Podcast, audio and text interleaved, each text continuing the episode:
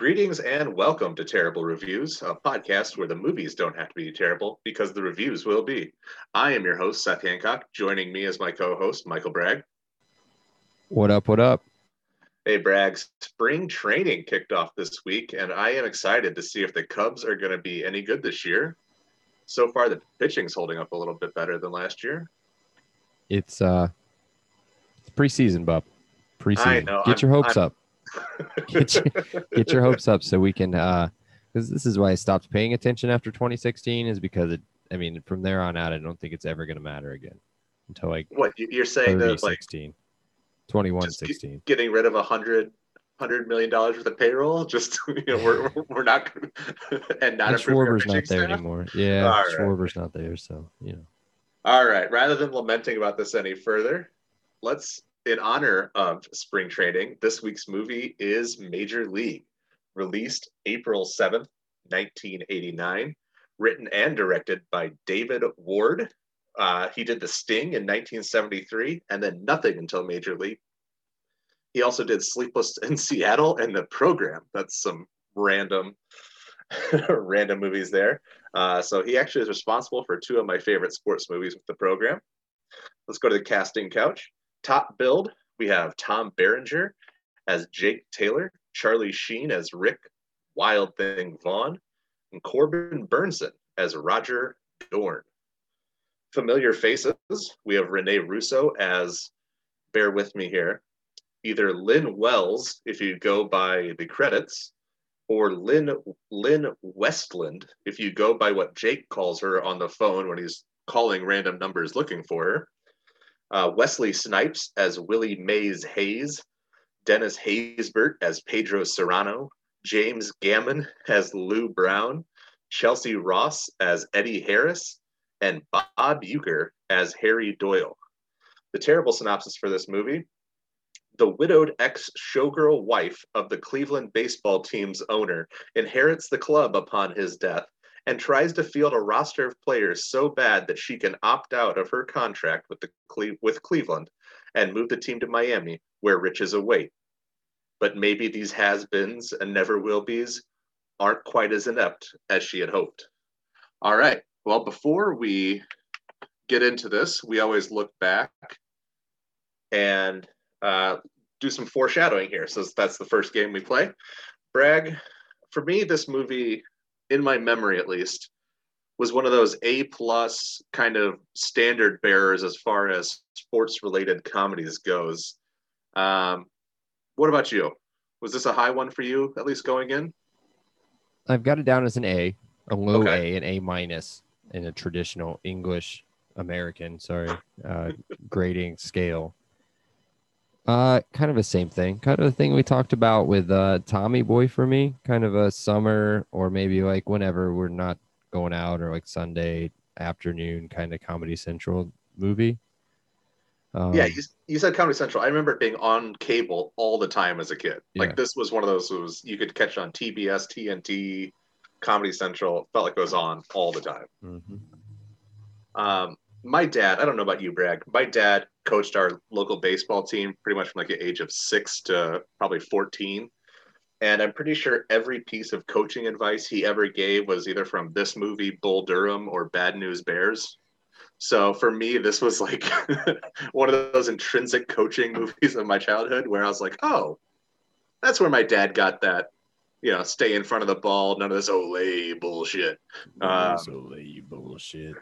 So apparently that's where he got, I think that's where he got all those from. And um, I don't know. It, I'm, I'm not, maybe that's why I quit when I was, when I was fourteen, but uh, I don't know. That that was what I thought. Um, and like I said, I thought it was one of the funniest sports movies, at least. I know there's probably Caddyshack and a bunch of other ones that are worth mentioning. Um, but I just remember Harry Doyle, The, the commentator, the, the broadcaster being hilarious. And then obviously Lou Brown, kind of the tie-in with my dad, just being kind of the main takeaways as, oh God, those are the probably the best two characters in the movie.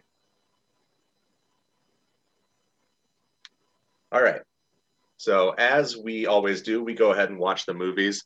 Um, the first game we we play after the movie we watch is uh, is cliches, and let's just run through these real quick, Bragg. Uh, a lot of these are pretty much the exact same as as Dodgeball's episode.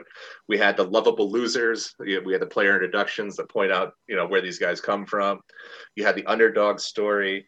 Um, obviously, they're they're picked by everybody to finish last. We have the classic "Eat the Rich" storyline where Uh, Rachel Phelps, you know, the big money magnet, sorry, magnate.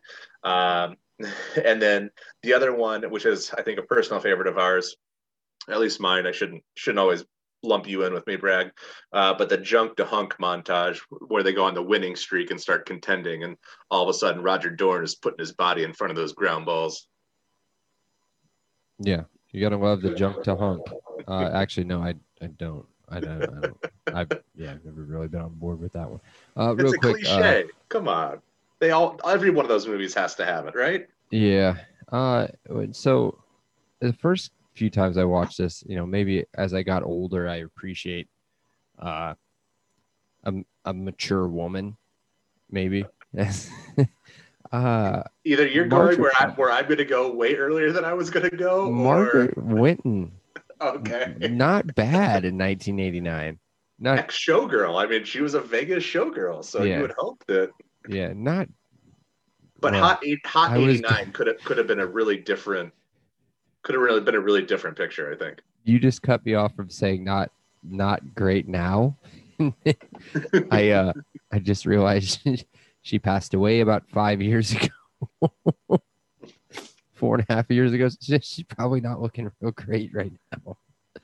Uh, oh boy! But in nineteen eighty-nine, uh, you know, for being a, a uh, for lack of a better term, a, a bitch, she was pretty good looking. Yes, yes, yes, she was. Definitely, uh, definitely one of the high points of the movie involves just how good looking she was. Yeah. Yeah. All right. And some okay. Velcro, Velcro, and how good looking she was.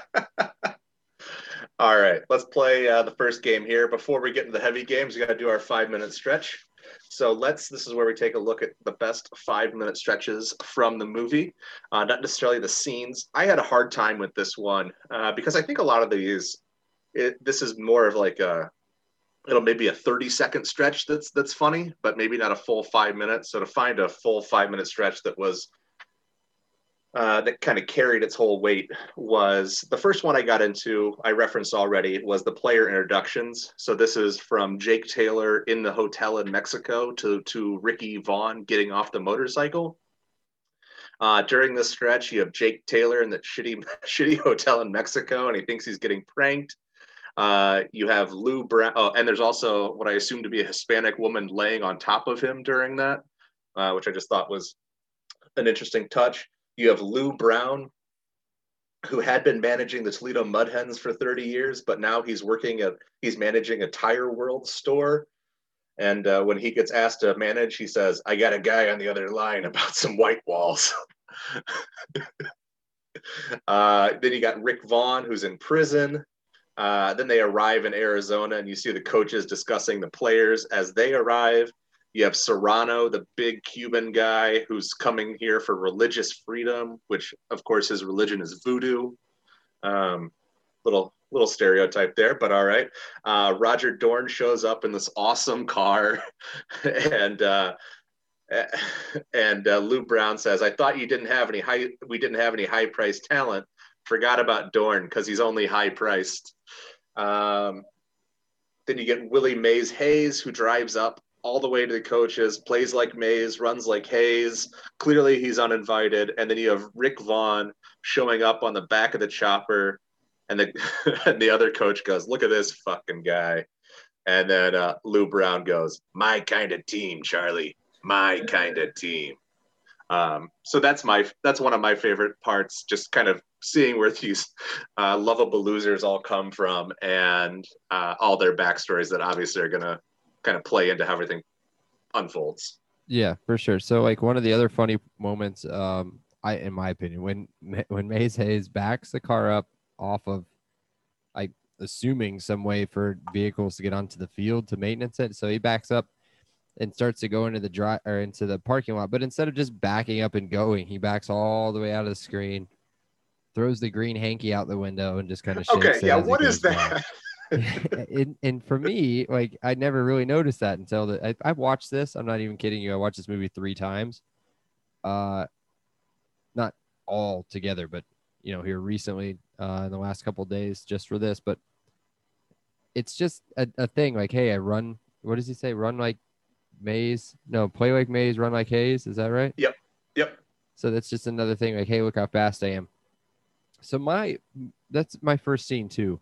Uh, but I carry it all the way into um, when they're inside the like the bunk? bunk area. Yeah. yeah. And then so just before we get into that part of it, uh, when Sheen gets off the back of the first off, don't ever go first, two, two dudes go. deep on a motorcycle. And was that the first ever dap? Yeah. And it was awful. He misses it. They do like a double pound top bottom fisty wiggle. Yeah, I don't... and then at the end he kind of he just goes in for the basic, just fist to fist, and they miss. Like I'd say seventy-five percent miss. I'm trying to watch the the dude on the bike doesn't break at all, but I'm just watching Charlie Sheen's face, and he's he's there's something going on in there. Either he's trying not to break, or he's pissed because he just missed that fist bump. But I, I don't know. Is the next scene you have in the bunk, or do you not have anything funny from in there?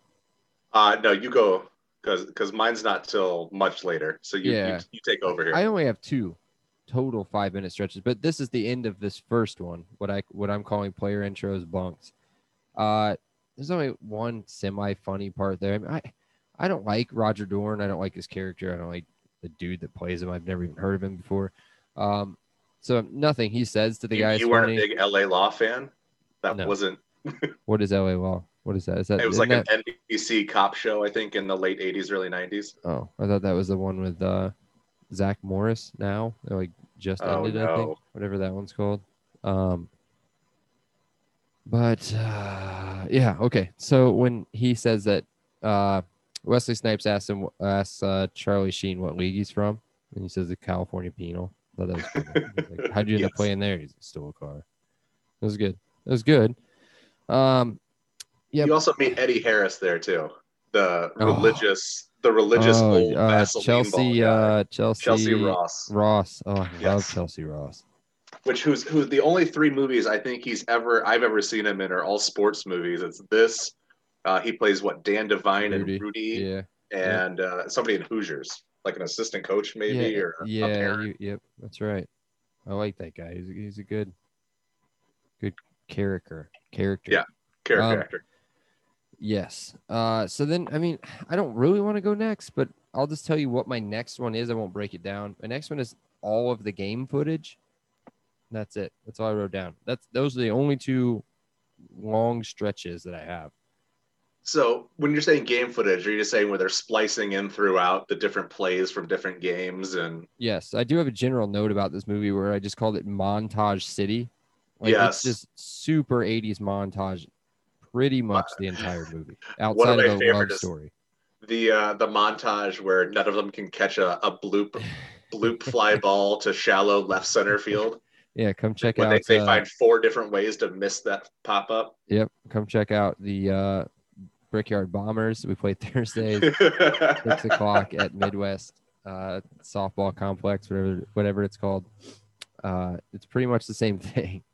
Yeah, uh, watch John Boy sit in front of sit in front of line ooh, drives at third base. Ooh, John Boy Dorn.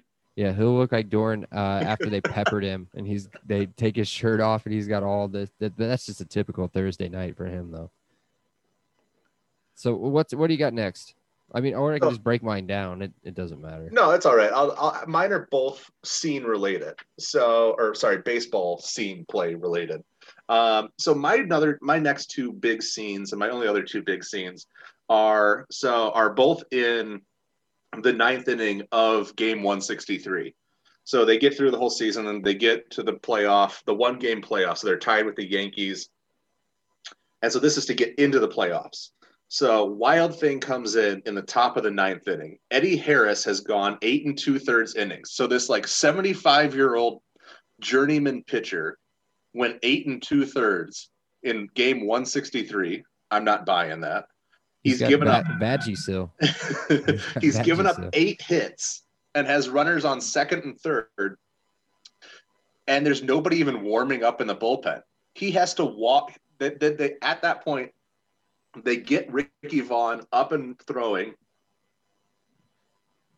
And, and then uh, Harris walks Cheevers on four straight pitches to load the bases. And so Lou Brown pulls Harris and brings in Vaughn, who has done nothing but give up home runs to Clue Haywood, who's the Yankees power hitter.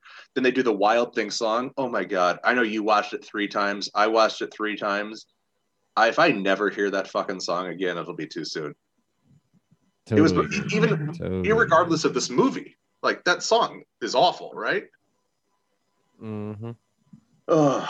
Anyways, um, so you have all the eighties girls on the dugout shaking their groove things. I don't I don't know what Be girls careful what you say anymore. There. One of those is a, a child, so... Treading carefully. So uh, so uh, Wild Thing comes in. And so at this point, um, oh, God, we're going to get into this later. But uh, let's just say Wild Thing has screwed Rick uh, Roger Dorn's wife, um, and they haven't talked yet. And so Dorn comes over from third base and talks to Vaughn right before he faces his batter. And, he, and you, tis, there's this like anticipatory moment of, okay, this is going to be awkward. And he just goes, I got one thing to say to you. Strike this motherfucker out. Um, all right, whatever. Uh, and, oh, and I said, even though Rick just fucked the mother of Dorn's kids. So that's an ironic phrase choice, I guess.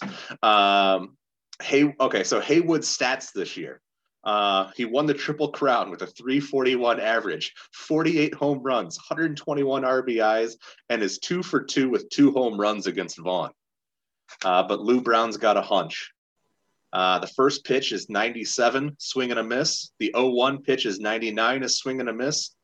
Uh, so it's oh two now, and you cut to Lou Brown in the dugout. And Lou Brown says, forget about the curveball, Ricky. Give him the heater. That's so well done. That's so well done. Oh, I got to clear my throat every time I do his voice, though. It hurts so bad. Uh, he has the voice that, like, only six decades of, of smoking could give you. Of an angel. Yes, literally. Um, so then uh, two, how many people were dead? Oh yeah, he like, died oh recently God. At least. He died recently. No, he didn't. twenty ten. No? He died in twenty ten. Again, we have no perception of time. Oh. Sorry. Uh, anyway, so strike three is one hundred one miles per hour. Uh, Ricky Vaughn strikes him out, and we go to the bottom of the ninth, tied at two in game one sixty-three. So that that obviously sets up the next scene, which is the bottom of the ninth. Um, and I so I take over when the Duke comes in.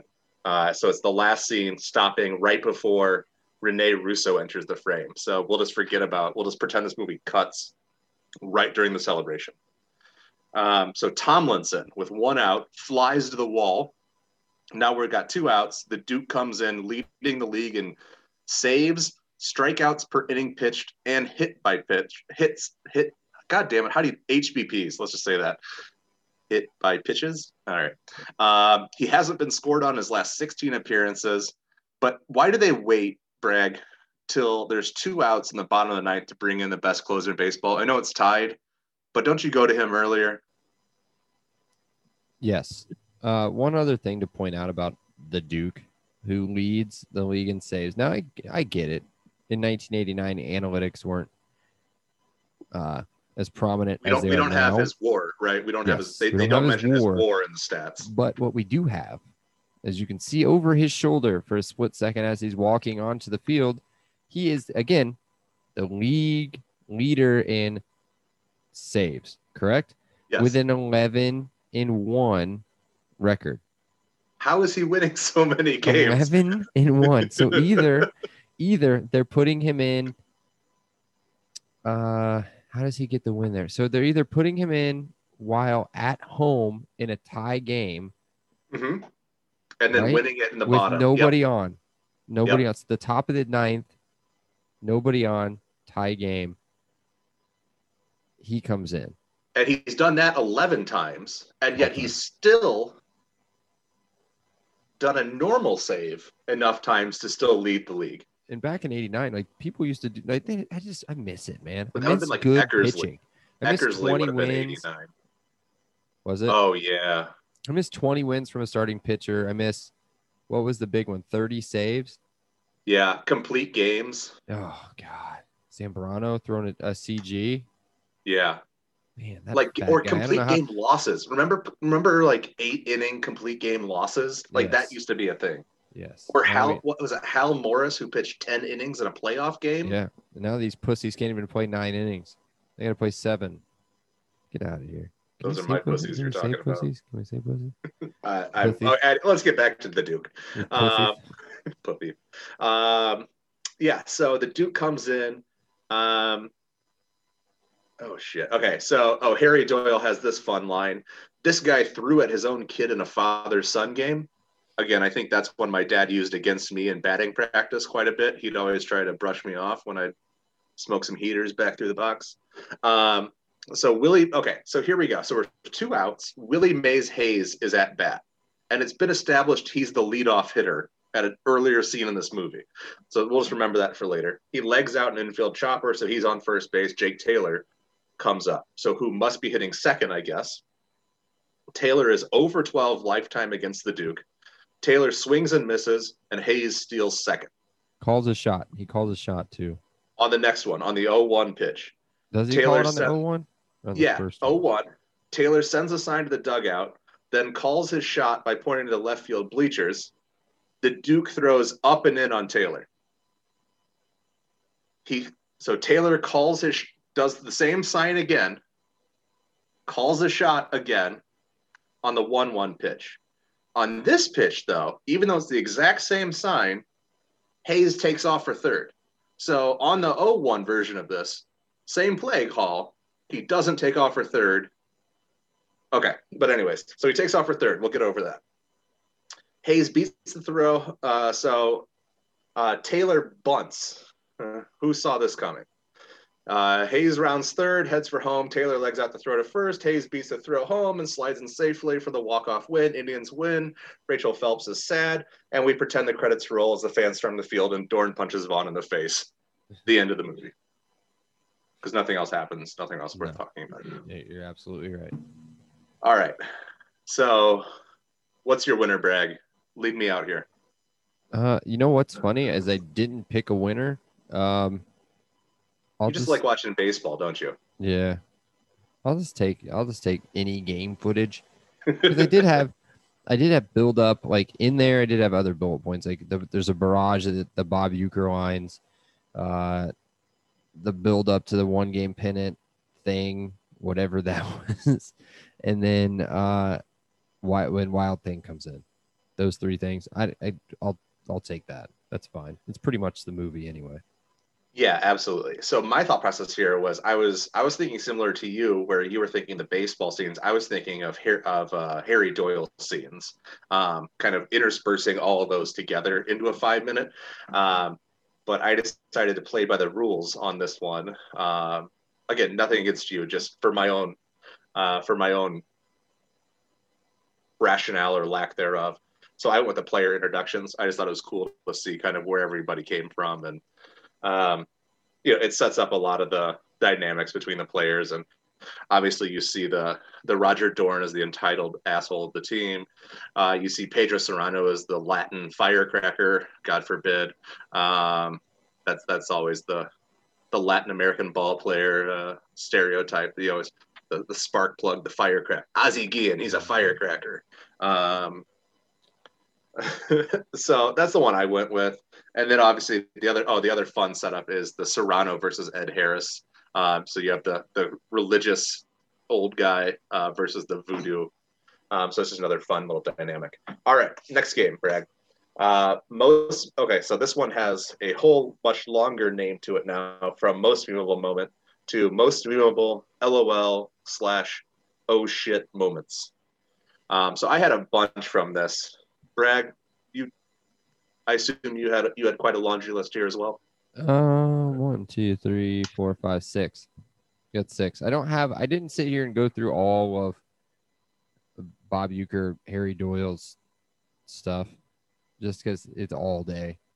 Um, and you knew I would. So, yeah. Yeah. Okay. Fair so, enough. My first one is uh, you trying to say Jesus Christ can't hit a curveball? I teed that one up for you. Yeah, yes. Absolutely. That's a yes. great one. Um, I love the Asian groundskeepers who oh. say they're shitty. Yes. That one makes it into the into the group text quite a bit. Oh, yeah, for sure. Uh, uh, one that I say in normal life, one that I say all the time. Doesn't matter. I mean, I guess my life is normal life. But so um, just a bit outside. Tried the, the corner and missed. Tried the corner and yeah. you missed. It's just like that. So uh, I'd like to believe that like a normal play-by-play guy isn't like him. Like I understand that they need to paint a picture for the listeners, for somebody that's not visually seeing the game, but he takes it to a totally different level where he's it's like clearly that ball was like six feet outside. And as a guy who grew up on Harry Carey, yes. Uh, yeah. So when I you get could this... hear the old styles crack in the background, right? Right? Can I get this out of the way, or do I yes. have it later? Mm, do I have it later? I've got it later. Never mind. Okay, I'll talk about it later. All right. Well, I've got one at the beginning. Uh, we're in the boardroom talking about the players invited to camp. Uh, I've never heard of half of these guys, and the ones I do know are way past their prime. Another guy goes, most of these guys never had a prime. Uh, and then another guy goes, this guy here is dead. Yes, uh, just cross him off the list. Cross him off the list then. uh, I mentioned a bunch of these earlier. Look at this fucking guy. Um, the Dorn. Come on, Dorn. Get in front of the damn ball. Don't give me this Olay bullshit. Um, oh, God. Uh, Lou Brown to Willie Mays Hayes after a few swings in the cage. Well, you may run like Mays, but you hit like shit. Um, again, that was a good one. Uh, who are these fucking guys? Oh, God. Yeah. Uh, oh, Harry Doyle after Vaughn walks the bases loaded on twelve straight pitches. Boy, how can these guys lay off pitches that close? Yes, uh, it's, it's beautiful. He his artistry is is beautiful. Uh, also mentioned, forget about the curveball. Ricky, give him the heater. This guy threw at his son and his threw at his own kid in a father-son game. Oh, Jake Taylor, one his probably his only funny line in the movie uh, when they're at that awful when he's stalking. Never mind. Uh, when he's at the apartment that isn't Lynn's, um, and the and one of the old lady, uh, one of the ladies who's obviously a, a rich woman says. Uh, like, oh, I didn't, I didn't remember Cleveland even had a team. And he goes, yeah, we, we got uniforms and everything. It's really great. Um, for some reason, that makes me laugh every time. Um, that's about all I had. I think you can say pretty much everything that Harry Doyle says, but I tried to pick out only just a few. Same thing with Lou Brown. Did you have a favorite, Bragg? Sure. Well, I still have um four. Oh, sorry. Oh, so, my bad. I'm just like, I guess he's I went on, on a roll there and list them all you. Off. So, uh, I think, and I'll just go ahead and I'll just say this now. I think this is my winner, and I think it's just because uh, of of like how underrated these guys are, and I didn't notice it until maybe the third time watching it.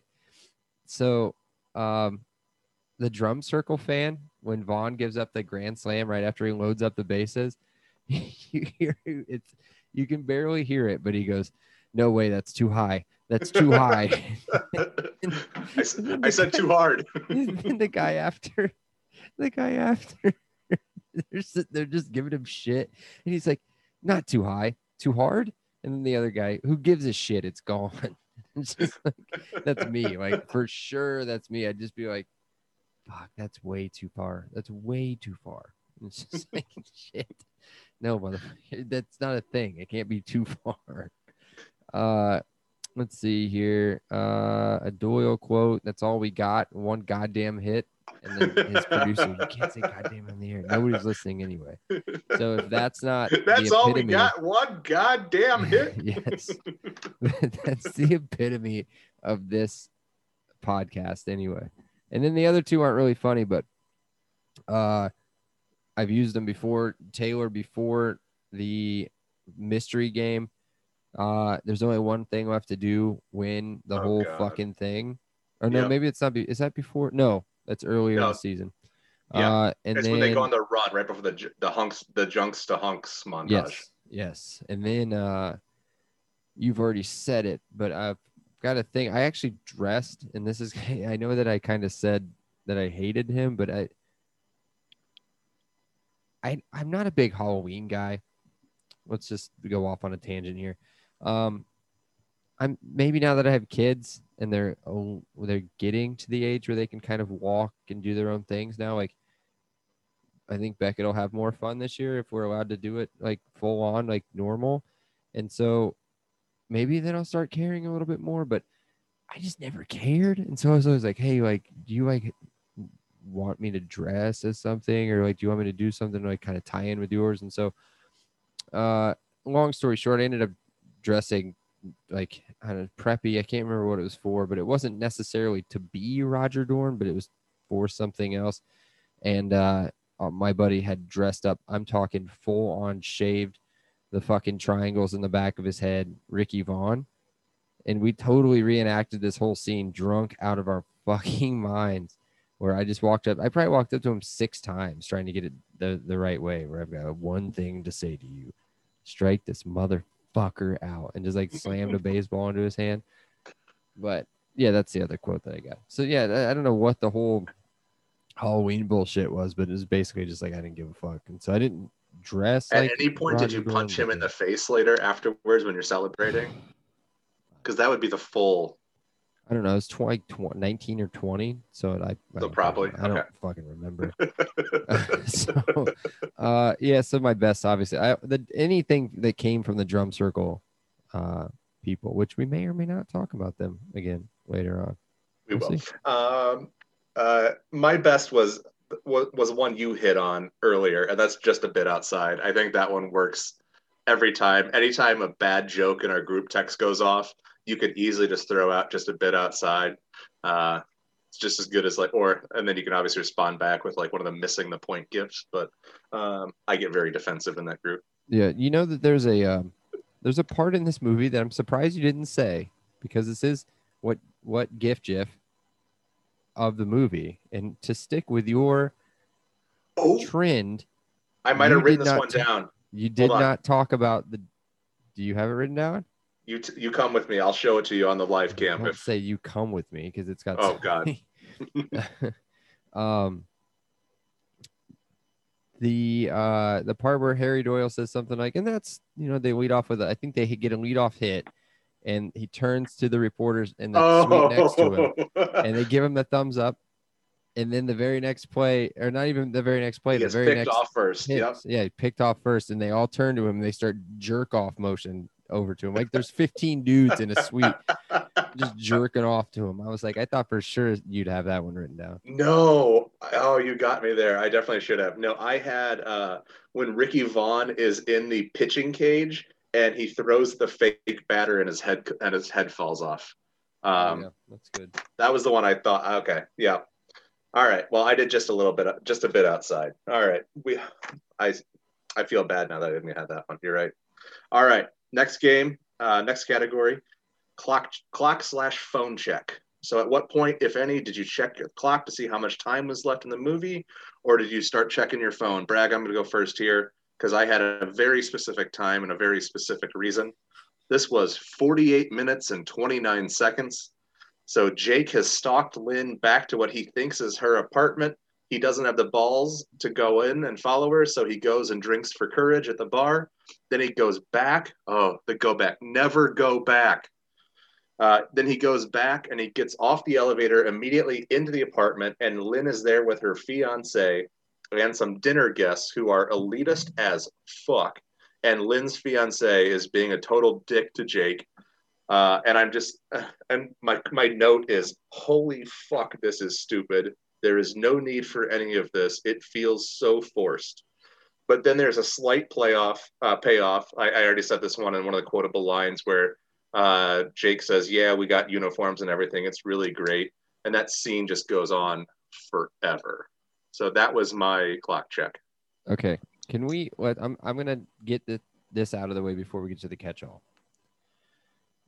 Uh, no, I can't, though. I can't. I guess I can get one part of it out of the way. Do it. Uh, who the fuck are the old people? The average No, remember, you there. don't hang out in your age group. You hang out in your income group. Bro, that's your grandma. You're hanging out with your grandma and your grandpa. I, know. I, I don't I don't get it. I don't get it. What? I know they're supposed to be yuppie. They're like, I thought they were yuppies at first, and then I looked at them, I'm like, oh no, these are like lawyers, like forty, fifty, sixty year old people. No offense like, these to the are lawyer not... community, but these guys are like. And Renee Russo is supposed to be in her twenties or something. Like, yeah, I don't get the ages. The whole the ages of nobody makes sense in this movie. No. Because and, uh, and also they called they called Ricky Vaughn. He said he was in he was a juvenile delinquent juvenile, last year. Juvenile, that's well, like, I mean, what? It's, that's Uecker. He was seventeen. Said that. Uecker said that though, right? So who knows? Yeah, he, he also really said that seventeen. That Clue Haywood should have been a convicted felon. well, he should have been. well, he should have been. I think I have that written down somewhere. Though he says, uh, yeah, he says, he says the whole Hayward thing. It says. Hayward leads the league in uh, most offensive categories, including nose hair. When this guy sneezes, oh, he God. looks like a party favor. And then he says he's a felon. And then he says crushes one towards South America, which I thought was great too. If I not, had those three be. written down. That's a, yeah, just just fantastic. All right, I didn't check my phone. Let's get to the good stuff. Let's get to All the right, uh, awards. M V P. All right, M V P. So I'm going to kick this one off. My first one. Um, okay, I've got a bunch here. A couple of them are kind of jokes, but we'll go through it. My first serious one, Lou Brown, managed the Toledo Mudhens for thirty years, currently managing a tire shop. Uh, we've kind of gone through a bunch of his one-liners. They are just the best. Um, I, the one I didn't mention, when he pisses on Roger Dorn's contract. That's great. That's fantastic. Hey, before we get um, too far and we forget about the Toledo Mudhens, that's a real team. Yep. And I've seen them a lot. They're a Tigers, triple A. Yeah, they're they're in the Independent League, and they say that, too. That's the same mm-hmm. league that the Indians are in. Yes. Not not these Indians, the Indianapolis Indians. God. Yes, let's specify. We're not called that anymore, are we?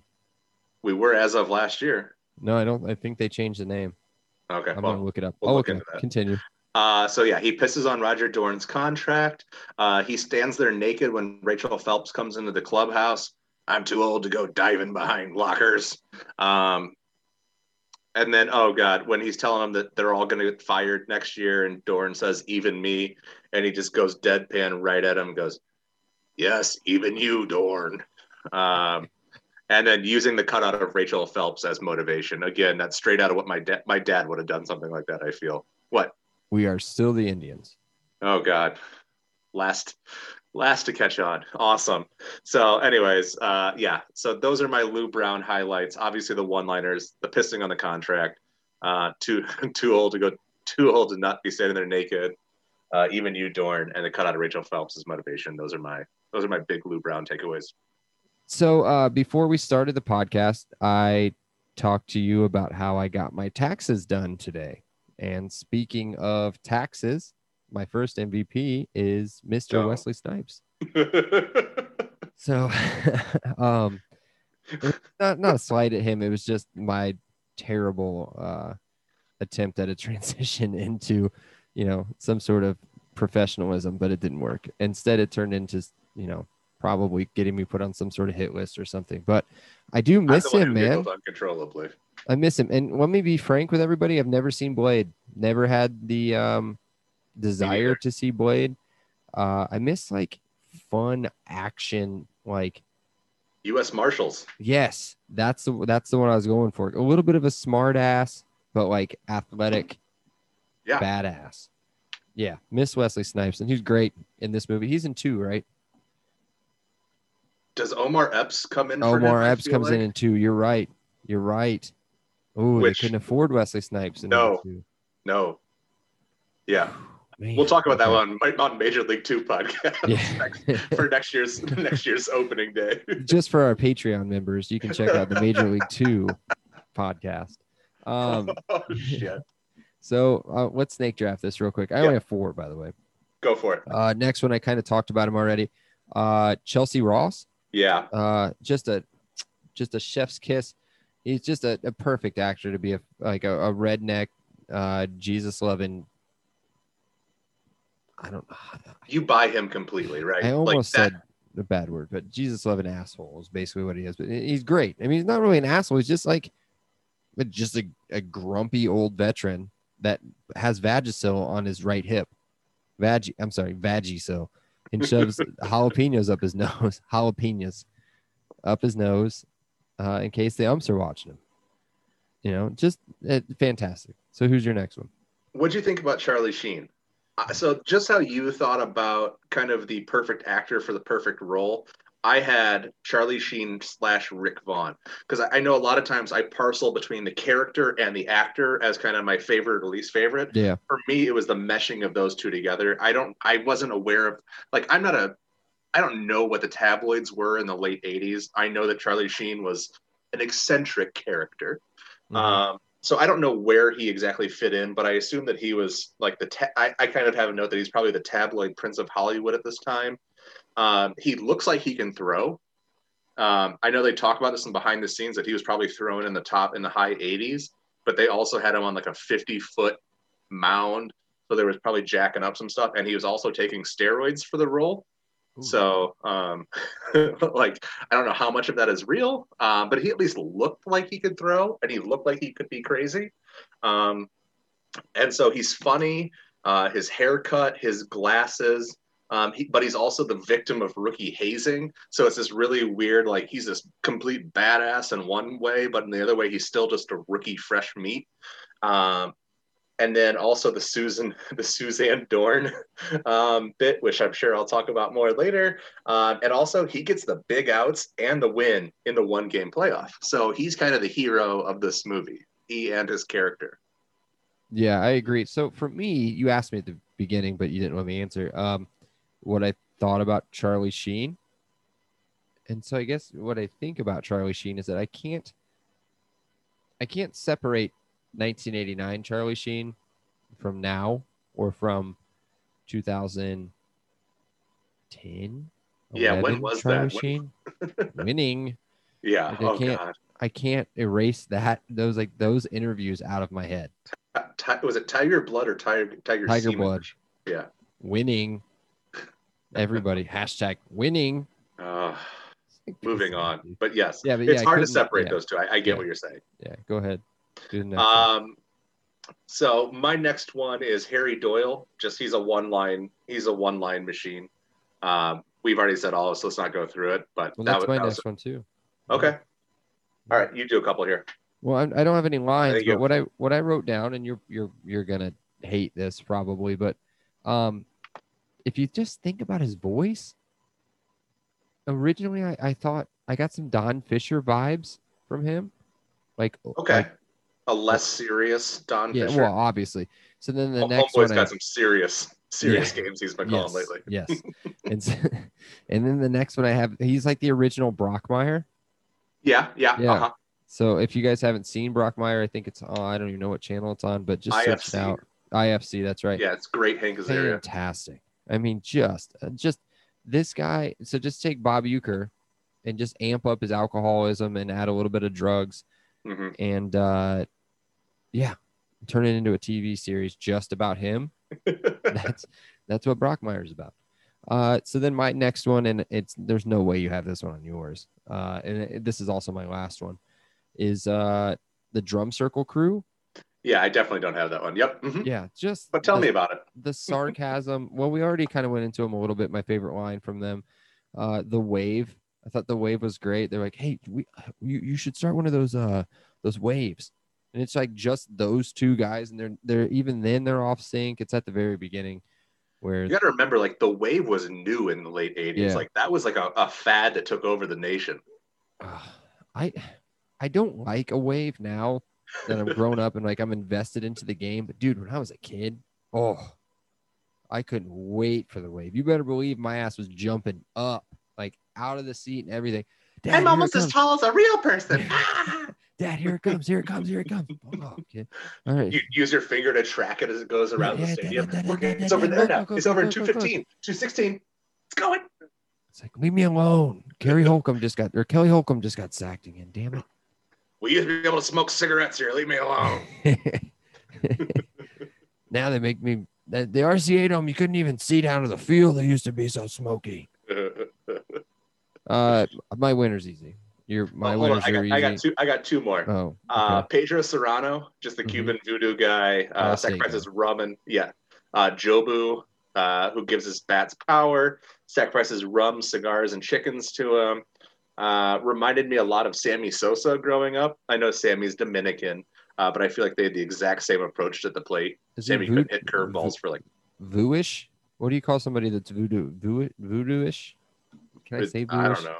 Voodoo. Be... They practice voodoo. He's voodoo. A person. I don't know. Practices. Oh God, this voodoo. Is what we're using Google for. What is a person who practices voodoo called? A voodooist. Uh, um, I don't know. All right. Well, let's. Uh, anyways, so I had Pedro Serrano, um, and then my last. My last candidate is Suzanne Dorn. I know you were high on, what was her name? Maggie Maggie Whitten? Mm-hmm. Suzanne Dorn's smoking hot. Yeah, yeah. Uh, like when she comes there. Smoking hot. Yeah, when she comes there and says coffee anybody as her husband is getting his ass reamed out. He sees Roger cozying up to another woman on live newscasts. So she gets full on sexified and tracks down Rick Vaughn in a dive bar, takes him back to his and I guess Jake Taylor's apartment and fucks him and leaves. That's pretty pretty bold pretty bold move. Uh, I have this written down. Is she the O G cougar? Like that was a pretty cougar move, right? Picking up an apparently an eighteen-year-old guy in a bar, an eighteen-year-old yeah. felon. Yeah, probably. The other thing is, the other thing is, and and hear me out. Um. I didn't find her attractive when she was oh, trying to be attractive. I didn't. She was that. more attractive as the tennis wife or whatever, like that. So yes. That, yeah. Uh huh. Yes. That's I agree with that, but I was still into it. She, I was, I was a big fan of. Uh, I don't even know the actress playing her. I probably should have looked that up, and I'd probably be just disappointed that she's been dead for fifteen years too. But um, no, I hope not. Um, but sorry, you already declared your winner, right? Did I hear you? No, I was just gonna Give, say it's it's uh, uh, I don't even know his name in the movie. It's Bob Uecker, Harry Doyle. Harry Doyle. Yep. Name? Okay. Yeah. Of course. That has to be the winner. I had yeah. that too. Yep. I wrote uh, uh, while the movie would be funny without him, he was pivotal. Yeah, and I said I may regret this after the next round, but for better or worse, he's the best character. There you go. All right, so let's get into this. Is this is where I go completely off the rails. Let's go to the L V P. Um, Bragg, I'm going to just go ahead and jump right into mine. Uh, my first listed one is the city of Cleveland. Oh, I'm sorry. Okay. Is there a less visually appealing city in America? It's like the Bratislava of, of the United States. Like, it's just so disgusting. Uh, Joakim Noah has already said it better than I ever could. Uh, he he. Uh, there's a YouTube clip of him getting interviewed about why he hates Cleveland. And he calls it depressed, sad, and nothing but factories. Um, I think he says something about, has anybody ever said they're going on vacation to Cleveland? Uh, I've never heard anybody say that. Uh, me, me neither. Um, it's also called The Mistake by the Lake. I think it's called that for a reason. And my favorite note of this is the city was so overrun by industrial pollution that the Cuyahoga River that's sang about in the intro to this movie by Randy Newman has actually set itself on fire at least thirteen times. Most famously in nineteen sixty-nine, that precipitated heavy environmental protections and regulations in Ohio and across the nation. The city sucks so much that the river sets itself on fire out of depression and self-loathing.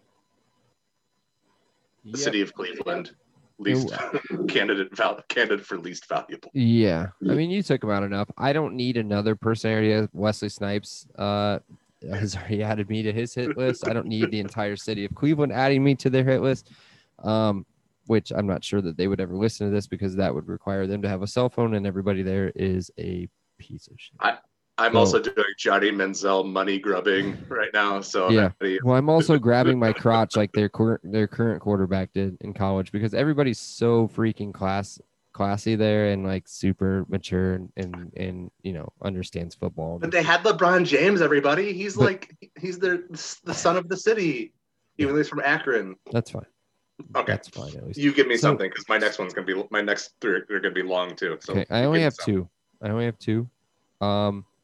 I feel like if I go this one early, I got to save my second one for at least a little bit of a punch on. I'm going to take this one here. I think you probably have this one on yours.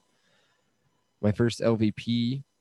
And it's not prob- It's not really because of her acting. Oh, yes. Per, you, per yep. se, but it's definitely Renee Russo, or her character in this. Uh, okay. She allowed somebody to stalk her. Well, okay, let's not let's let's phrase that differently. You don't no, allow somebody no, to no she, she allowed she it. Wanted that, didn't she? she yeah well she not I'm sorry she didn't she I put let I didn't say allowed I said allowed now but let me say she encouraged yes what, what that's the, the word weird I'm part about for? Yes she, she, it's like she for. Got off on the fact that this guy was stalking her, like yes. she I don't ever want to victim blame if that's what was actually happening, but but for all intents and purposes, God damn it, I'm gonna literally say she was asking for it, aren't I? You're gonna get me, you're gonna yes. get me to say it. Yes, yes. So then the other thing is uh, two uh, two other bullet points on her. Um, one, she, I wrote down.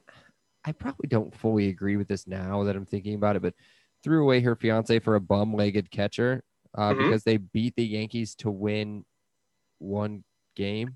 I just had to see you play. Yeah. So I now granted, I would assume Jake Taylor probably makes more money. sixty-three thousand dollars was the league minimum in nineteen eighty-nine. And he's not, did he get paid the minimum? He didn't get paid. That's, yeah. Cause that's what he says. They say, uh, how much do you get paid? Well, I get paid the league minimum. He says that at the, at her fiance's apartment where that really awkward, awful scene is happening. Okay. So why don't you go ahead and uh, Google the average lawyer pay in nineteen eighty-nine while I tell you my last bullet point on Renee Russo and why she was bad. Uh, she was an Olympic. zero zero zero. What yep. was it? one hundred five thousand. Damn it. Okay. Yeah. Okay. So L- I guess my bullet lawyer, point was lawyers get paid. Lawyers get paid in any generation. Yeah, true. So um, she was an Olympic athlete. And became what Alternate. She wanted to be was a librarian because, quote, books are my life now, end quote. You're so, just mad at me because I never read Moby Dick. Like, God damn it. Like, and then so, his, even his come on to her is so pathetic. Like, stop I want to have come kids. on. Come on to something. Come on to blank. Don't say that. Okay. Now I now phrasing. I don't know words. I mean, you can say that. Just watch the watch the phrasing. All right, okay, go ahead. And so, I want to I want to save my um. I want to save my last L V P for for for the end. Okay, so I had Renee Russo as well. Don't like her. Don't find. Don't think she's a good actress. Don't think she's likable or attractive. And this whole, she just seems shoehorned into the movie, and it's a better movie without her character or her character storyline. I include Jake and Lynn's entire love story. So I had Renee Russo and Jake and Lynn's love story as two separate items. Uh, I felt like it's uh, like a Hollywood producer saw the version of this movie and he says, um, if you put a love story in there, I will greenlight this movie. And so they had to just create this awful love story that didn't make any sense just so they could greenlit. It feels forced and unnecessary. I don't believe the characters dated previously or have any re- reason to date in the future. There's no chemistry. Heavy stalker vibes. So that's what I had. Um, my last one. Um, oh God. Here we go. Deep breaths. Native American imagery. Here we go. There it is. How long are we? We're a good probably half hour into the into the pod now. And I, I, I've, I've managed to avoid it so far. So I'm going to get over the name of the team. I'm going to get over the logo. I'm going to get over the giant statue of the Native American at the beginning of this movie and focus on some other stuff. So I'm going to, I'm going to, I'm going to acknowledge those and not even, not focus on those because there's so many other stuff here. Here we go. We start off in the beginning of the movie. Announcement on the front page of the paper. Ex-showgirl wife becomes chief. Okay. okay, just let that let that linger there for a second. Also, both the articles featured in that section had articles about the Cleveland Cavaliers, including Larry Nance. Uh, just thought that was interesting. That's why you pause those for the wrong time and nerd out. Okay, Harry Doyle refers to referring to fans as, quote, friends of the feather. Harry Doyle, a lot of new faces in Chief Wahoo's tribe this year. Harry Doyle refers to the Indians as, quote, wigwambers. Fans in stands with headdresses and banging on drums in front of a giant teepee. Love those guys. Uh, Harry Doyle refers to the spots where home runs are hit, or where home run balls land, as, quote, off the reservation, yes. two times. Yes. Yes. Harry Doyle refers to Indians as, quote, Erie Warriors. Lake Erie, not scary. Just just to clarify there. Still still offensive. Uh, Harry Doyle Harry Doyle refers to Indians as, quote, sons of Geronimo. Harry Doyle's radio show is called Teepee Talk. Yes. The Sports Illustrated cover article is called, quote, Tribe on the Warpath. There are several women and fans doing Native American vocalizations. And no, I will not do samples or pretend what those may be. Uh, newspaper headline, Indians scalp socks, tie Yanks for title. T V reporter yelling, quote, cowabunga with a Native American headdress and war paint. Harry Doyle's other radio show called, quote, Indians powwow. Harry Doyle. But in the meantime, get your tomahawks ready, Cleveland. And uh, here's my last one. my last one. And this is just like the creme de la creme of awfulness. This is Harry Doyle's opening to the one-game playoff versus the Yankees. Hello again, everybody. Harry Doyle bidding you a big wahoo welcome from Municipal Stadium, where tonight, before a capacity crowd of seventy-five thousand screaming featherheads, the Fighting Braves of the Cuyahoga will leave their teepees in search of Cleveland's first league championship in over thirty years. It's so funny because, like, it's just nineteen eighty-nine. Not because it's I'm laughing at racism. Is this no. racist? Is it racism? I'm just laughing at just how many ways can you can you denigrate a group just, of people so directly? Dude, you're getting away with all of this until twenty twenty. All of it. You get away, maybe not as extreme, but you're getting away with all of that. seventy-five thousand screaming featherheads. featherheads. That's the, the Fighting that got me. Braves of the Cuyahoga will yep. leave will leave their teepees in search of Cleveland's first league championship in over thirty years. Yes, yes, they were they were uh, whatever that they broke open the encyclopedia on Native Americans. Well, it's probably under Indians back then. Let's be honest. And oh. just broke down every sort of uh, stereotype they could have. Speaking of that, along those lines, my um, my last L V P and my winner uh, were the Cleveland Indians fans' signs. Oh my goodness! Thank you. Awful. I so, tried at different times to focus on. I gave up. Yes. Thank you for doing this. So one of them is one of them is Cleve dash land. On one sign, it just says Cleve dash land. Uh, there's one of them that is two signs that is either two O's or just a zero zero. That's With a it. Dash between, yes. There's no dash. Oh no, okay. It's just zero zero or O O. Now maybe it's zero zero for Hayes, Mays Hayes. Oh. But that that's not like it was like written in the style of their letters or anything. Yeah, you it's didn't just... go to a Randy Johnson game and write fifty-one. Yeah, like, that wasn't. I'm rooting for fifty-one. This is, Yay! Gets, this is where it gets good. So obviously there's wild thing. There's tons of wild thing signs, um, which is fine. And then we've got Indian power. Oh, that's one of them. Yes. Indians are hot. And then my personal favorite. Uh, and again, this is this is just because it's funny in nineteen eighty-nine. Uh, Tribe Burnham. burn, oh, like burn yeah. them, tribe, okay. burn them with flames. I was having on the flashbacks to, to Panic Room there for a second. No, not like Bo Burnham. No, Panic Room. Uh, Forrest Whitaker's name was Burnham. Oh, no. Anyways, I meant like yeah. Bo Burnham, like Bo. No, I got that too. Yeah, Bostonian, Aryan, librarian. Yeah. All right, so that was uh, your winner. That's my winner. The, the L V P is the fans' signs. Okay, so I know I went heavy, heavy on Native American imagery, um, but the real loser in this movie is all of us for having to watch Lynn and Jake's love story. I, I, I had that as the L V P. You take that fifteen minutes out of this movie, and suddenly it's a ninety-minute movie. It's quicker, it's funnier, and no one misses anything. And here's the twist, Bragg. Bear with me. The love story is with baseball. Not a librarian swimmer. Swimmer librarian. Sorry, yeah. Former swimmer, current librarian. You're right, swimmer librarian. Gold yeah. digger. Well, I mean, she clearly wasn't in with her fiance for love. I mean, if she was willing to leave him because yeah, Jake be- Taylor. Just because uh, he came back. Just because he's back from Mexico. Remember they said he went thirty-five uh, we, and eleven in the final forty-six games of the season. We had him. We had him two years ago. We had him four years ago. We had him four years ago. Yeah. God. So I mean, the guy's been gone for a while. Okay, let's right, let's, uh, let's try to uh to to run right through Moonlighting back. and not look yeah. back. Yeah, yeah. yeah All right. Yeah, yeah, yeah.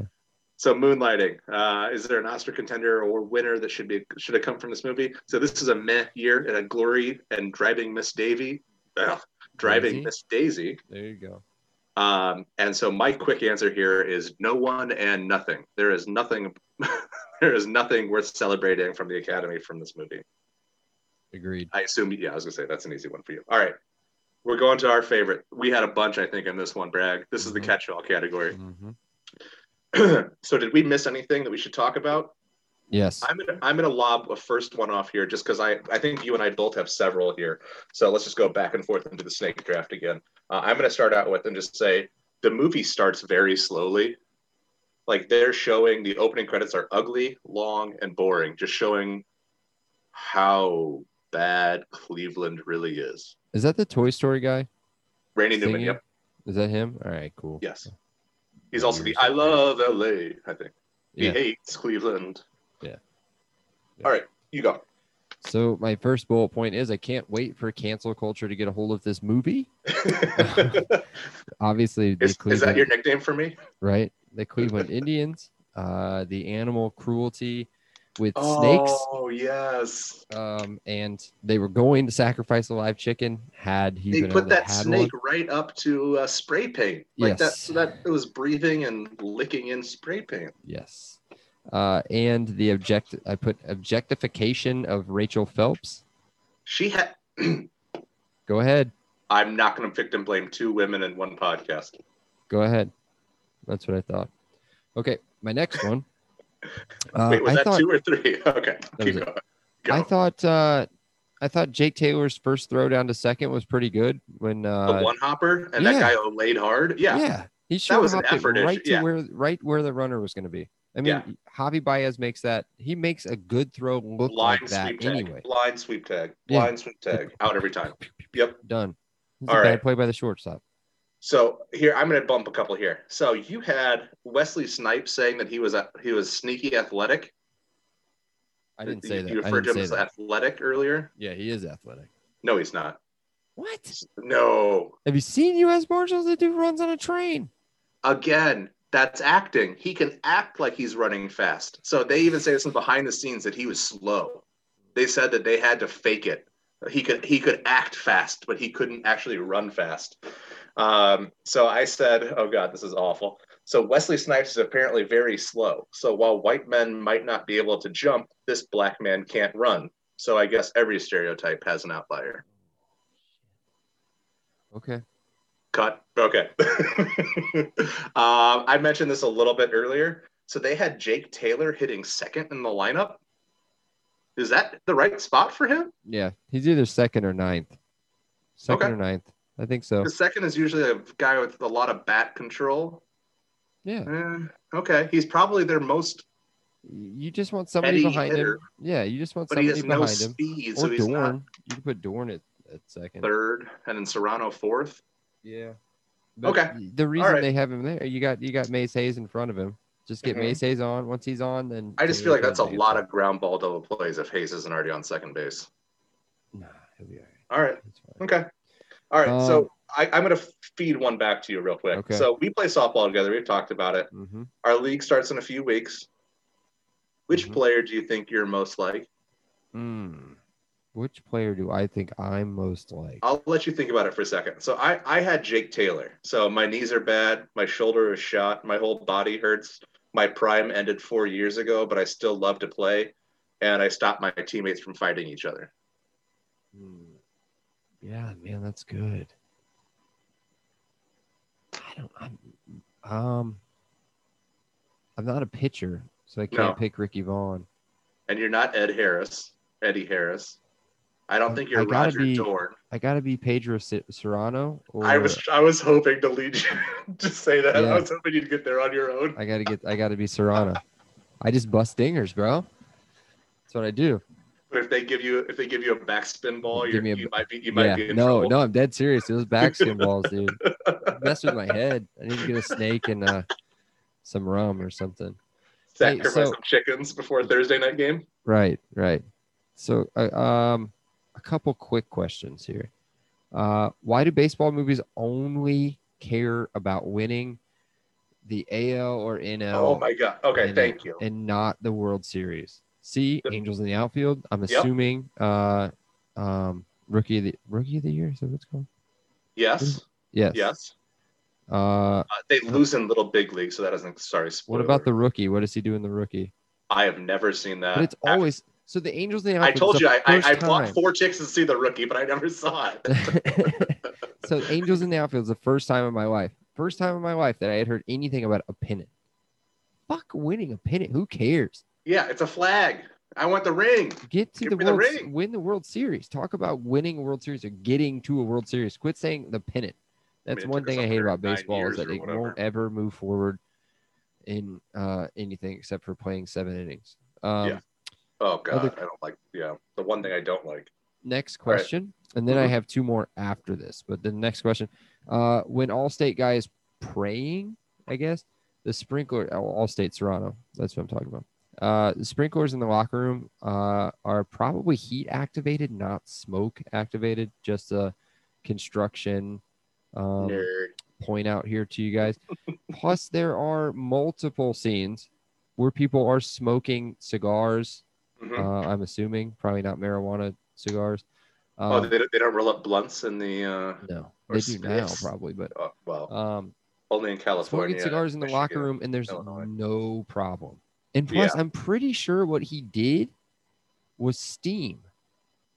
So, well, no, well, there's, that steam's was, not going to be that much. This By the no. time it gets all the way up there, there's no way it's sending out sprinklers. That's stupid. No, yeah, that it's not mad. believable. It made me mad. And I got two more whenever you're ready. I got two. All more. right, I'm going to pepper in a couple. So you already mentioned this about why do they stop at the at the one hundred sixty-third game. Um, just the one thing I wanted to add to that is especially, and you already mentioned this in one of your quotables, was – Uh, I thought they were supposed to win the whole fucking thing. Like, that was a whole part of the rallying cry, and then to just stop at game one sixty-three is so arbitrary. Um, so, okay.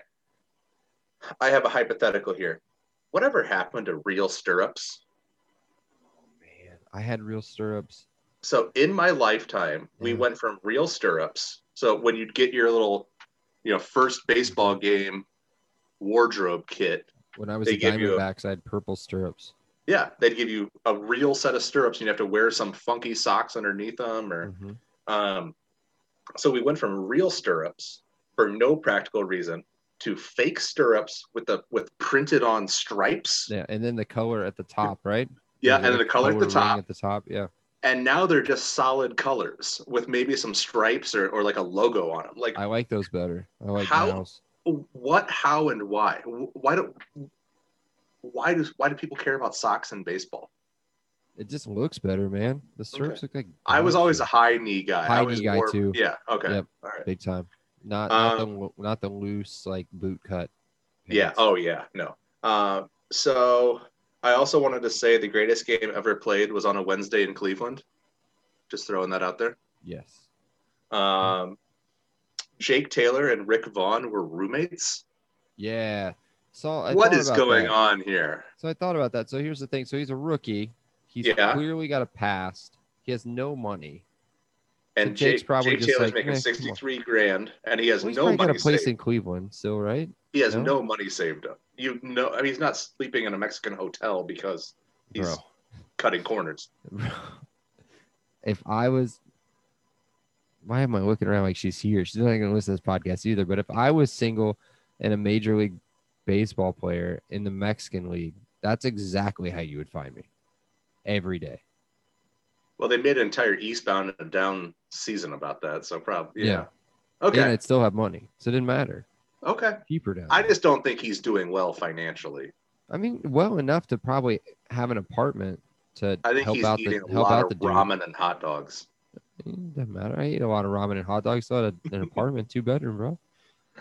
Uh, two bedroom, two bath.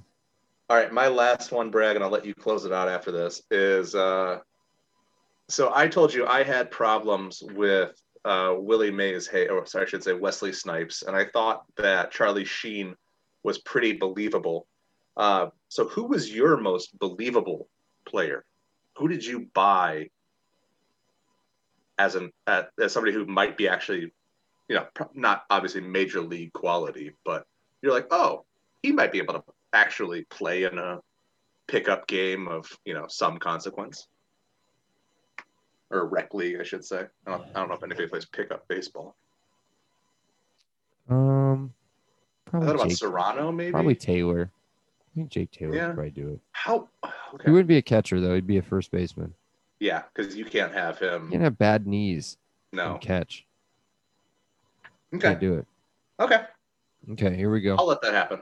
Here we go. Here's some good stuff. Not even Serrano, though? Sorry. I'm still No, thinking. no. He's so you gotta strong. Be like, yeah, well, he's not. His arms weren't that big. I know. That was weird. Um... his chest is like built in the chest and everything. His arms just don't look that big. Um, so um, back to the whole like every baseball movie kind of thing. Every baseball movie that has a villain is a big guy. Yep, he's white. He has some sort of. Uh, uh, uh, uh. Ken Griffey's the bad guy in. Uh, I'm not talking about this. In Little Big League. Let me get to what I'm getting to here. Just a second.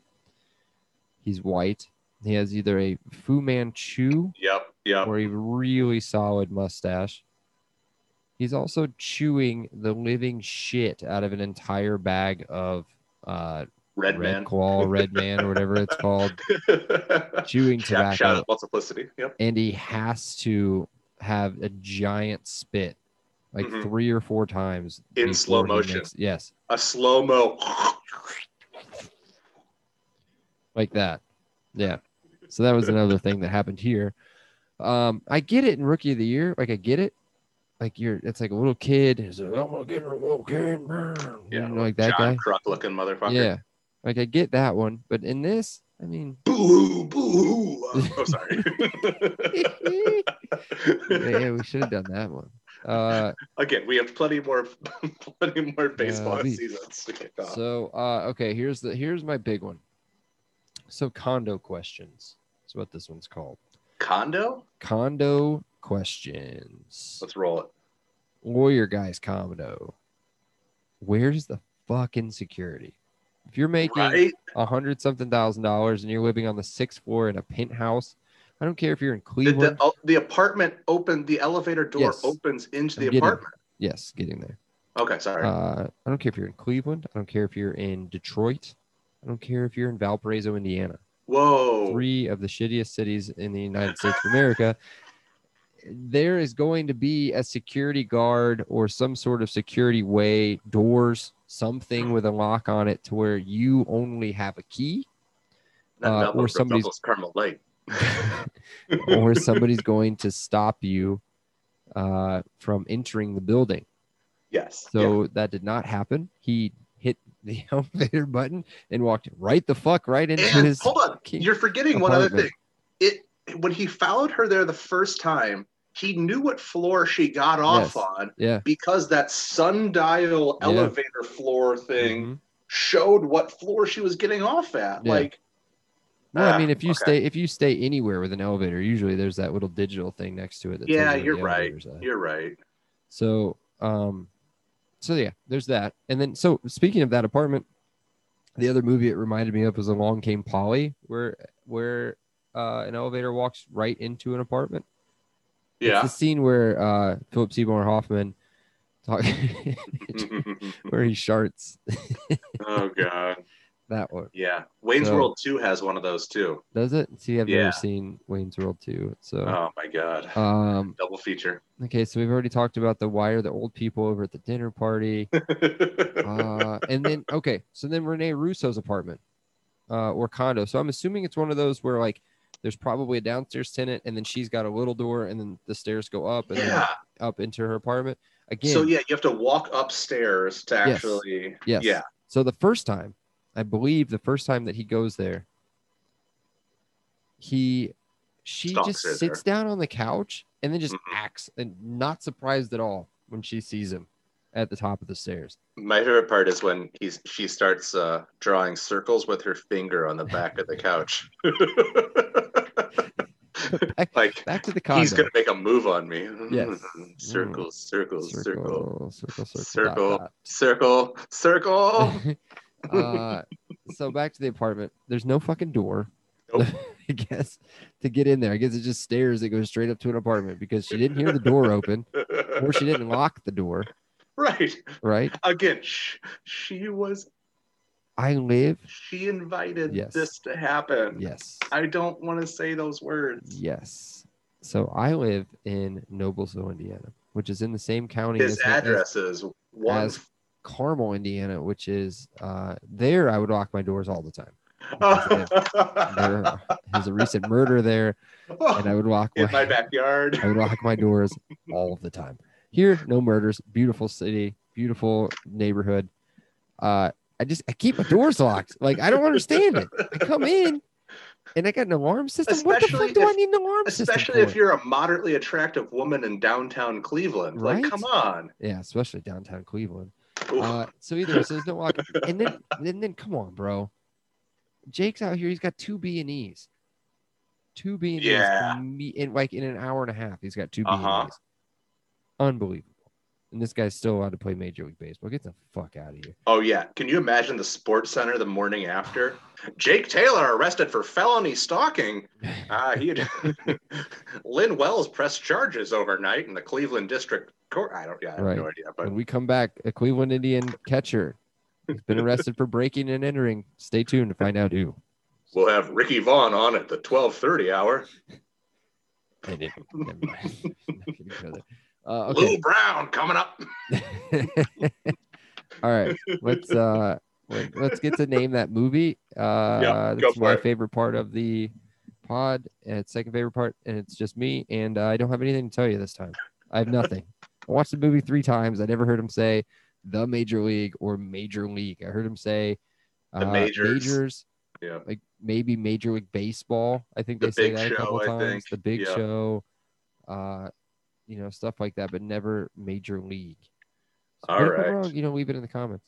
Do whatever you want. Shout out at Bradley. So, let's let's right. move on then to one the hitters. quick. Let's go to one hitters. We'll talk about our feelings. All right. So this is what my mom used to ask me after movies. Here we go. Does movie make you laugh? Yes. Yeah. Lou Brown, Harry Doyle. Cry? No. No. Think? No. No. Educate? No. No. All right, easy. That was easy enough. Let's go on to Greener Grass. There's no way you're going to tell me there's another version of this movie. Of course, there were at least two right off the top of my head. It's, not, right. it's not the same. I think we have a different version of like this question. All right, so here's how the question is asked. Is there another version of this movie? Of course there is another version of this movie. There's at least two. There's Major League Two and Major League Three back to oh the minors. God. Fuck out of here. Uh, all right. Uh, what about the replacements? The replacements no, is like stop some... with the replacements. You've used the replacements before. Use it. On it's so obvious. It's such a bad movie. That doesn't mean it's it's not a different version of this movie. Uh, they get all these players from nowhere and put a winner together. No, I don't like it. You don't like it because you don't like the movie. You don't not because it's not a good comparison. Give me what you got, Brainiac. Come on, come on, blow me out of the water. I don't have here. Anything. You're so I put smart. No. You're so good at this. I put no. Okay. I mean, right. Obviously, two and three are other versions of this movie. Um, let's get to the good stuff, man. Let's get All to right. uh, modern, modern movies. movies. All yeah. right. Uh, can this movie be made today? All right, here we go. Here we go. Everybody sit down. Cool. Uh, yes. What? So here's here's what we're gonna change up a little bit. Obviously, okay. we're gonna I, change. I need this. I need this. I'm the producer. I'm the I'm the studio. Pitch it to me here because I'm not. We're gonna change the team name to the modern team name of Cleveland. Cleveland Baseball Club? Yes, and it's going to be this is going to be a series, a Netflix series or Hulu, whatever. Okay, starring, I, I'm already imagining Ted Lasso. Please, starring, and it's going to tell the story basically. Starring Wesley Snipes. Oh boy, as the main character, as the manager. Okay. Of the Cleveland baseball team. What do they call that? Cleveland baseball team? I have no idea. Of the Cleveland the baseball Cleveland team. To be named laters. Yes. Um, and basically the series is going to be a comedic series um, with a little bit of seriousness about, you know, changing over and all this stuff and a little bit of like insight into, you know, you know, treating people properly, you know, things that we should probably be doing um, and equally. But still be baseball heavy? Yes. Baseball okay, okay. heavy and comedically heavy as well. Okay. Okay. So, yeah, very Ted Lasso-ish. Um, and uh, I think you see a little bit of Charlie Sheen. Yeah, I can see him come back. I don't know if he's still around or not, but, yeah, you're going to see him in there. Telling um, old war stories out in the bullpen. Yeah, yeah. Back in back in eighty-nine, I was I, I fucked Roger Dorn's wife, and I still have a blister on my cock. That, oh, okay, anyways. So, yeah, yeah, that's it. That's what I think. A series with, with Snipes and uh, maybe a little bit of Sheen. I like that. You went creative with that. Okay. Yep. So I went with no um, because I didn't think that creatively. I, I like where you went with it. Um, I said Will Ferrell killed sports comedies for a generation with no. in like a five-year stretch. No, no. Don't. Semi-Pro, Blades of Glory, and Talladega Nights. It killed it like what do you no, mean not, killed not, it? No, no, no, no, no, not not like he ruined them. Okay. Just saying that that's like what I was he did say. So many sports that they're like I would let you have Blades of Glory as being bad, but the other two I can't I couldn't let you have that. No, I don't mean that they're bad. I just mean that it's it's hard to do another basketball comedy with Semi-Pro being fairly fresh out there. I don't know. I, I still think that old. Semi-Pro? Like it's like fifteen. fifteen maybe, yeah. Oh, God. Okay, well, that generation's almost up. All right. Well, I said that sports movies lately, at least, uh, oh, no, let me, let me just start over. So sports movies are so tough to make because there's like a fairly high bar, and sports comedies especially, because they have to take the seriousness of the sport and actually make like a cognitive story out of it at the same time with comedy. Uh, I think it's just a hard combination, and they've, they've died out largely. I think they're expensive, too, because you have to get a lot of the rights. Um, but I just think that a lot of the sports movies recently, at least, have been these, like, gritty dramas or these, like, Disney-fied stories. So I just think that, like, so my answer is less about the Major League movie not being makeable. I just think that sports comedies are are are kind of tough these days. There's a lot to... a lot to factor in. I think comedies are going to be tough for a little while anyway. Oh, good um, point. Yeah, yeah. Yeah, I just think you know, it's like the world sucks right now. So, um, and I think a lot of the comedies are going for like, you see it in like the thirty minute sitcoms a lot more, or not sitcoms necessarily, but thirty minute comedies or dramedies, I think are. Dramedies. Yeah. I like it. I like yeah. it. All right, let's rename the movie. I'm not going to. So. Actually, okay. I've got one, and it's really stupid. So I'll just so get out mine. Of the way. Mine's okay. Just Wild Thing. Okay. Mine's Lose Crew. Yeah. These are terrible. We yeah, get rid of that segment. No, we need to keep it. We just need to get better movies that aren't so. We do movies that are like so obviously yeah. named, like baseball. Well, yeah. This one's called Baseball. Generic baseball film. Cleveland baseball team. All right, so I have a new category that I'm adding in, and I've warned you about. You don't need to give me an input this time, but this one is called product placement.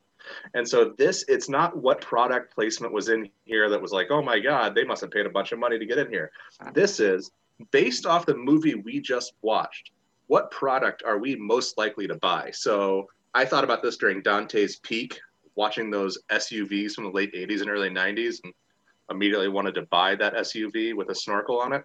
Um, So for this one, and this one even has a fucking an American Express commercial in the middle of it, which is awful, by the way. Like, I would not buy, an, I would not use an American Express card based off of whatever that commercial was. I think that's the point.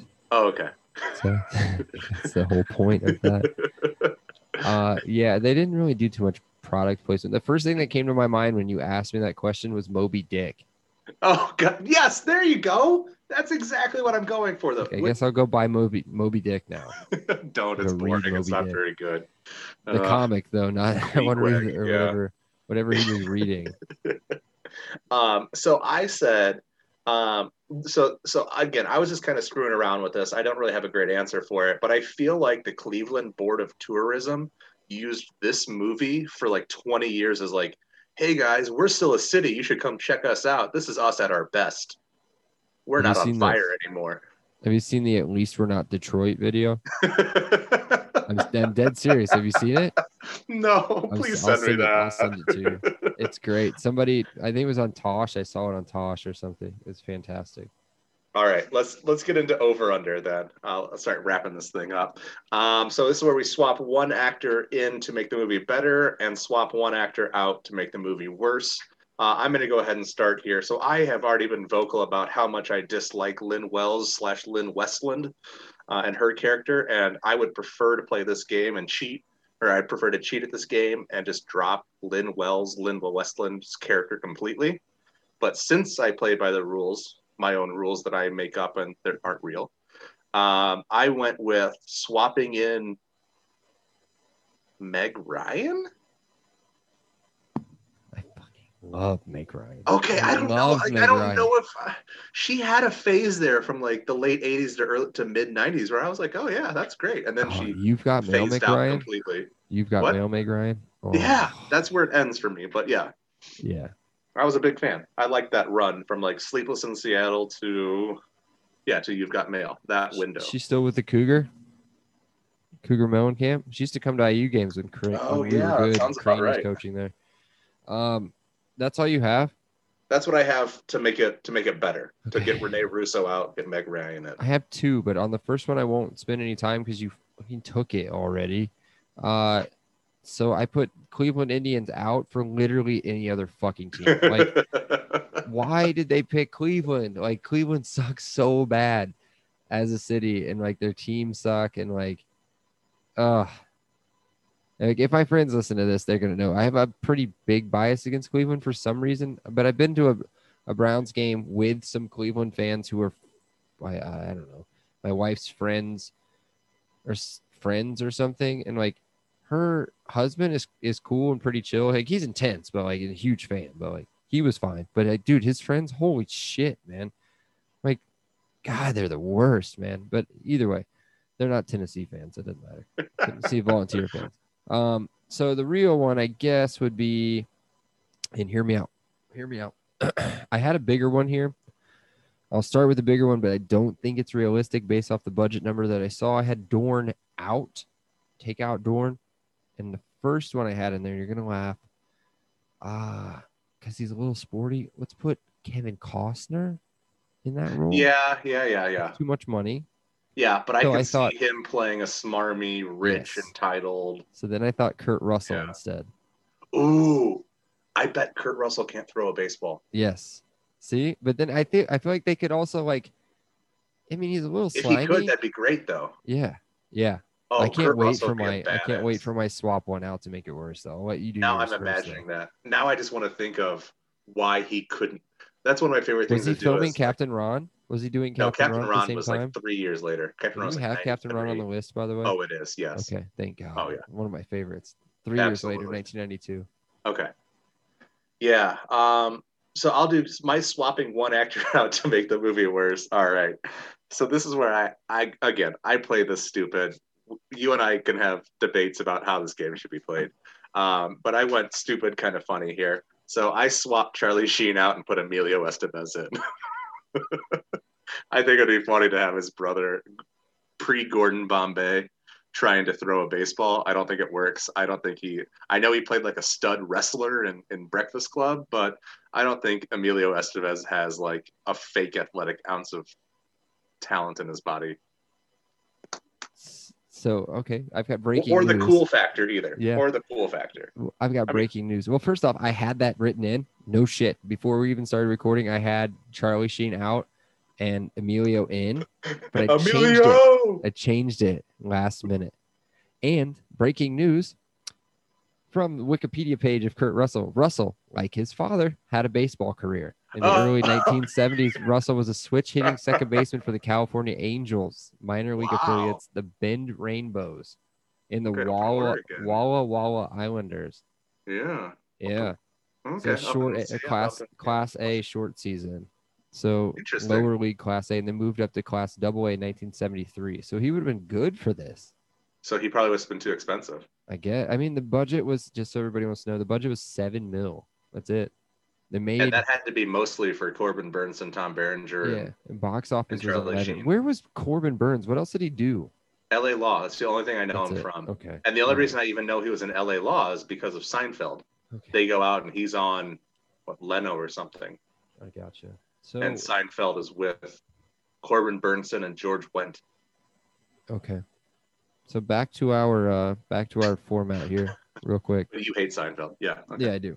Um, not the person. I just don't like the show. Um, so I know you think you just won with Charlie Sheen. Of course, I won. I always win. And Emilio Estevez in.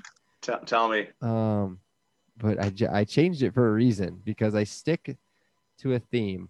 This movie is filmed in Cleveland. Wait, Charlie what? Sheen out. This is to make the movie worse. Charlie Sheen out.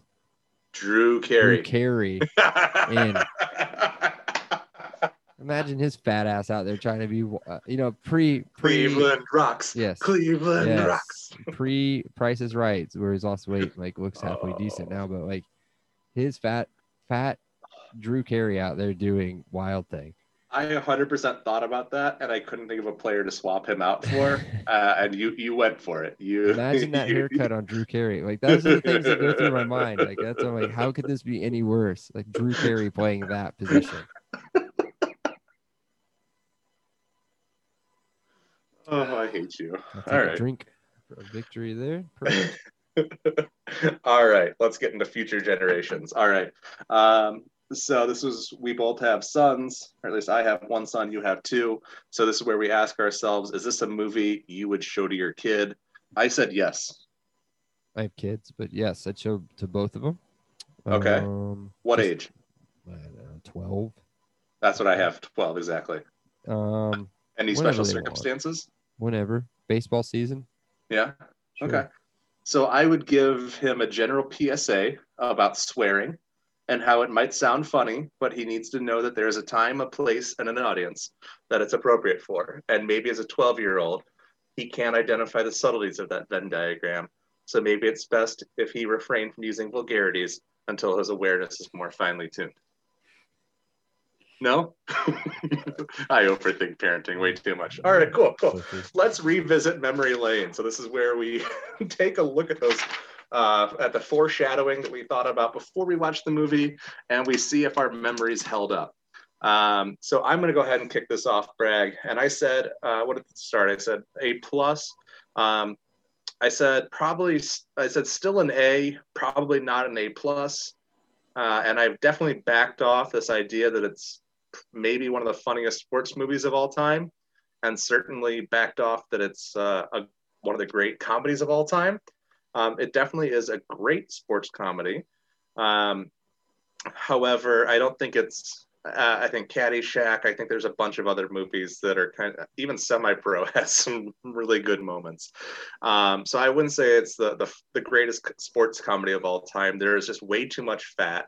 The opening credits, the love story, it's all just so unnecessary and distracting from the real focus of the movie, which is the baseball team and this, as we hate, we've already mentioned how much we hate it, the pennant race. Um, So I just, you know, I, I just, I think for those reasons, like I even like basketball a hell of a lot more than this movie now that I think about it. I love basketball. uh, but Bob Uecker and James Gammon, Gammon uh, are great in their roles and are better than any of the players. So I, I still think it holds up. I still think those two, those two actors especially are, are the highlights of the film. Um, I just think that, you know, I think we talked about this a little bit before we, before we got on.